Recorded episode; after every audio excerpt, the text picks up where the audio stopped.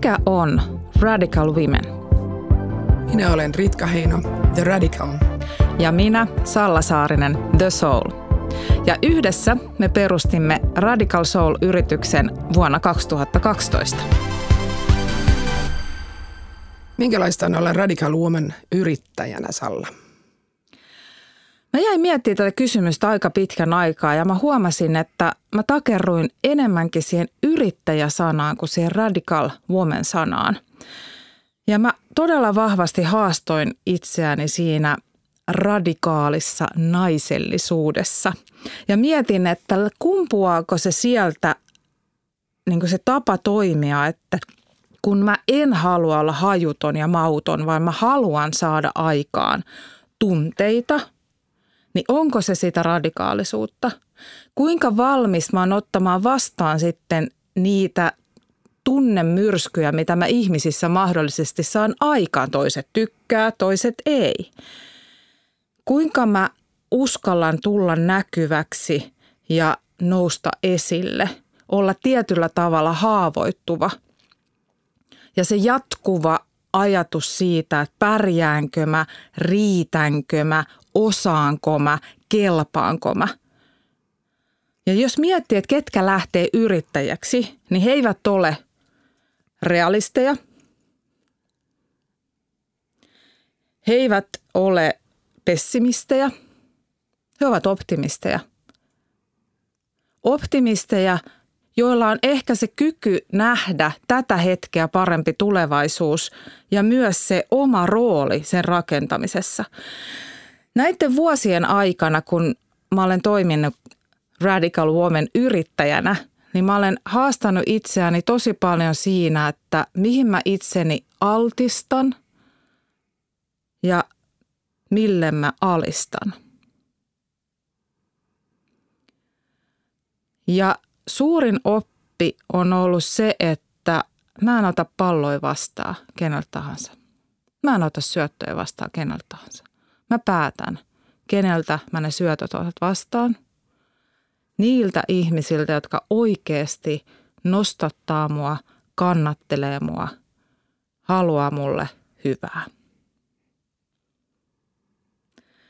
Ja sitten sellainen tietty, kun siinä radical-sanassa on se R, niin se ei ole niin kuin raakuutta, vaan se on rakkautta. Ja sellaista, että, että ennemmin kuin katsoo, mitä kaikkea on tekemättä, niin katsoo, mitä kaikkea on jo saanut aikaan. Ja tästä mun mielestä oli ihana esimerkki viime joulukuussa, kun mä tein yritykseni ensimmäisen esittelyvideon, kun mä olin kahdeksan vuotta ollut yrittäjänä. Ja linkkarissa ihminen, äh, ihmiset jako sitä eteenpäin ja, ja tota, jopa sellaisessa niin kuin kontekstissa, että juuri aloittanut yrittäjä sanoi, että ah, hän tässä miettii vähän omaa esittelyvideoa, että minkälainen se olisi, jota kommentoi toinen henkilö ja linkkasi se mun esittelyvideo ja sanoi, että tässä on tosi hyvä, johon mä pääsin sanomaan, että niin, mulla kesti kahdeksan vuotta ennen kuin mä sain tämän esittelyvideon. Ehkä radikaalisuuteen kuuluu myös se, että ei ole koko ajan kiire. Mutta hei Ritka, minkälaista sun mielestä on olla Radical Woman johtajana?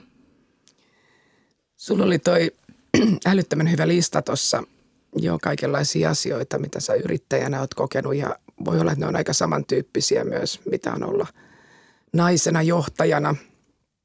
Johtajana mä oon tehnyt sitä yli 20 vuotta ja onhan se hyvä näköalapaikka katsoa, että miten naiset on – pärjännyt johtajana, minkälaisia fiiliksiä on johtajana ja 20 vuodessa on tapahtunut onneksi positiivista kehitystä. Valitettavasti myös jotkut asiat on ehkä aika paikallaan. Mä voisin lisätä tuohon listaan semmoisia asioita, kun mansplainingia on tullut kuunneltua jonkun verran, ehkä 20 vuotta sitten enemmän kuin nykyään, että mä on tosi iloinen, että monet miehet tiedostaa kyllä hyvin myös sen, että muutta, itsensä muuttaminen on niin aktiivista toimintaa. tässä yhteiskunnassa. Ja kyllä mä sanon, että niin kuin Me Too-liike teki aikamoisen moisen niin kuin hyvän, hyvän vaikutuksen ö, tähän muutokseen. No toinen, mä lisäisin tuohon sun listaan vielä sen, mikä varmaan suokin on saattanut yrittäjänä tulla esille, tämän huijarisyndrooman. Et tota, siinä, on ehkä, siinä on ehkä vielä yksi semmoinen, joka varmasti yhdistää miss, meitä naisia, mistä tahansa olemme johtajina. No ehkä, ehkä mä itse sitten vielä sanoisin, että ja tämä ei ole välttämättä mikään yleispätevä pätevä juttu, voi liittyä kyllä johtajuuteen nimenomaan, mutta – mä satun itse olemaan semmoinen henkilö, kun nostaa helposti kissan pöydälle ja on aina ollut semmoinen henkilö. Ja kyllä se ehkä luo tiettyjä tilanteita, missä mä väittäisin, että naisia ehkä kohdellaan vähän eri tavalla kuin miehiä siinä, siinä roolissa, missä se kissa nostetaan pöydälle. Että tota, et, et, miten, miten siihen reagoidaan nimenomaan, että kun nostaa jonkun kriittisen asian pöydälle, kontroversiaalin asian, josta olisi pakko keskustella, tai eihän mistään ole pakko keskustella, mutta josta itse toivoisi, että avataan se asia, niin kyllä mä vuosien varrella olen sitä mieltä ollut, että se on naisille vähän haastavampaa kuin miehille. Eikä ehkä vähänkään, voi olla, että vähän enemmänkin. Sitten vielä yksi asia ehkä on se, että mitä mä oon pakostakin havainnut, että kyllä tuo jaksaminen on semmoinen asia, mikä voi olla naisilla vähän haastavampi. Että kyllä mä mietin ennen kaikkea tässä asiassa sitä, että kuinka paljon naisilta vaaditaan enemmän kuin miehiltä, että he olisivat hyviä työntekijöitä ja hyviä johtajia ja ja on se sitten totta tai ei, niin, niin meillä naisilla nyt sattuu olemaan sitten vielä semmoinen ajatus itsestämme, että meidän täytyy tehdä aika täydellisesti asioita, jotta me kelvataan johonkin. Mutta miten sä itse, niin mitä sä oot mieltä näistä jutuista ja oot sä kohdannut? Mä luulen, että sekä ainakin mansplainingia ja huijarisyndroomaa ihan varmasti oot ehkä kokenut ja kohdannut. Valitettavasti. Ja, ja toki voi niin että se mansplaining on niin ulkoapäin tulevaa. Ja, ja siinähän voi sanoa, että, että jokaisessa hetkessä – on ollut se tunne jälkikäteen, että miksi mä en puuttunut.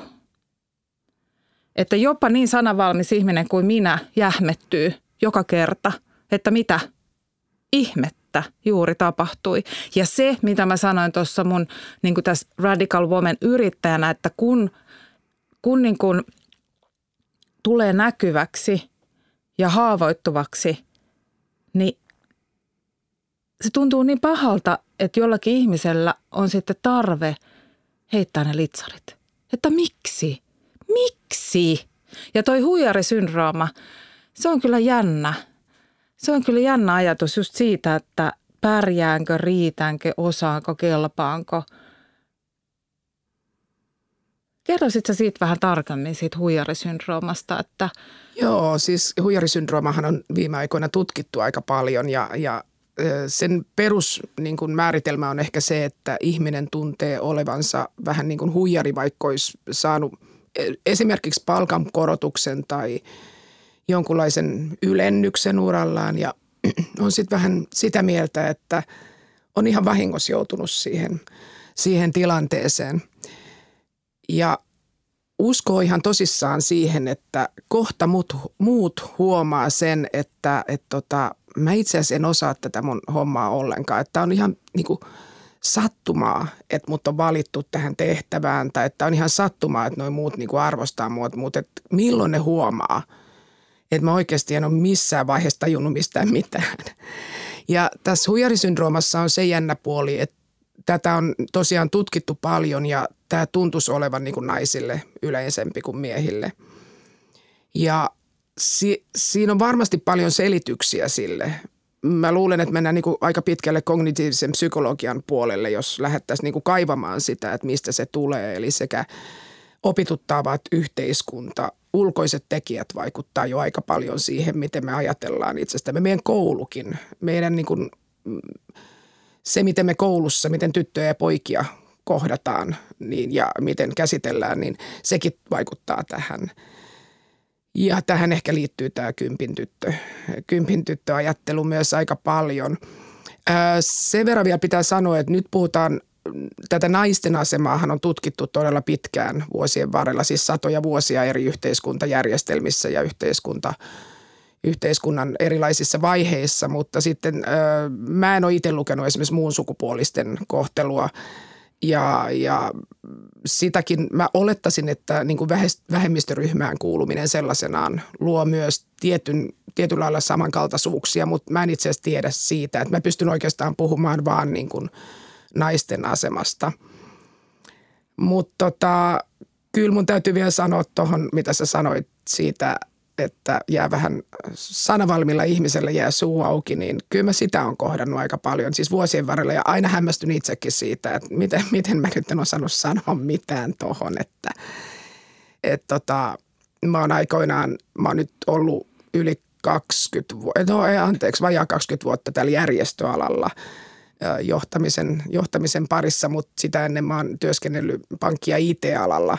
Ja kyllä mä sanoisin, että se IT-alalla oppii aika paljon, aika nopeatakin reagointia. Että 80-90-luvun IT-maailma oli aika villiä. En tiedä, minkälaista on nykyään, mutta kyllähän näitä on kuultu näitä tarinoita myös viime aikoina aika paljon siitä, että mitä se voi olla.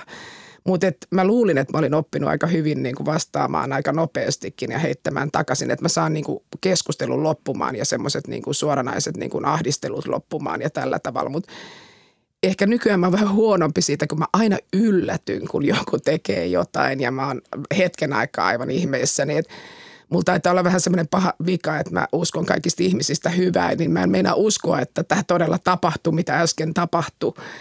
Ja, ja, ja sen takia sitten on monesti niin kuin vähän jähmettyy ja miettii vasta hetken kuluttua, että mitä tästä niin kuin itse asiassa oli meneillä ja sitten on myöhäistä enää kommentoida asiaa. Ja sitten tulee vielä semmoinen mielenkiintoinen twisti tähän, että kun nainen kommentoi jotain asiaa, joka on jäänyt häiritsemään häntä, niin siinä saa kyllä tietynlaisen maineen semmoisena niin kuin – ehkä semmoisena niin valittajana tai jonain tämmöisenä, että miksei se voi nyt vaan jättää tätä asiaa niin kuin pois, että eihän tämä nyt ole mikään ongelma.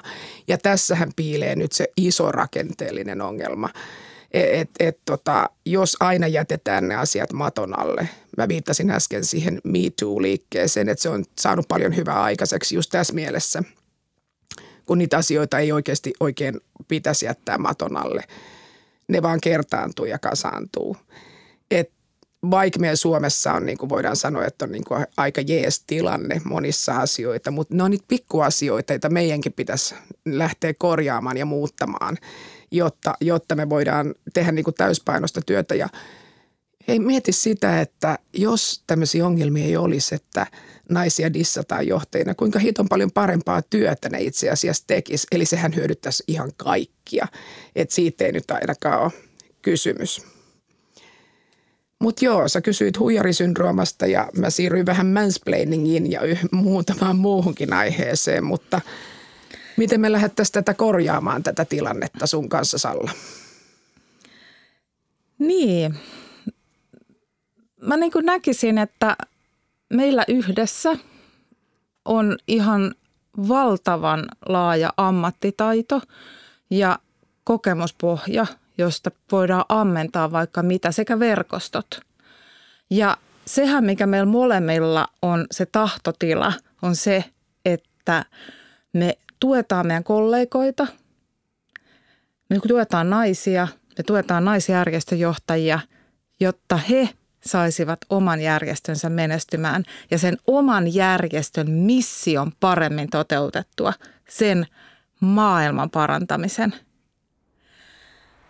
Ja hyvät kuulijat, sen takia me ollaan näiden teemojen pohjalta, mitä me ollaan nyt tässä Ritkan kanssa käsitelty, me ollaan puhuttu siitä näkyväksi tulemisesta, kohtaamisesta, huijarisyndroomasta – tunteesta, että en riitä, tunteesta, että jään sanattomaksi, tunteeksi, että jään jalkoihin. Niin näistä kaikista teemoista me jatketaan naisjärjestöjohtajien omassa Radical Women-ohjelmassa. Tästä ohjelmasta sä voit lukea lisää radicalsoul.fi verkkosivulta ja tule mukaan. Eli nähdään siellä. Minä olen Ritka Heino, The Radical. Ja minä, Salla Saarinen, The Soul. Kiitos, että kuuntelit.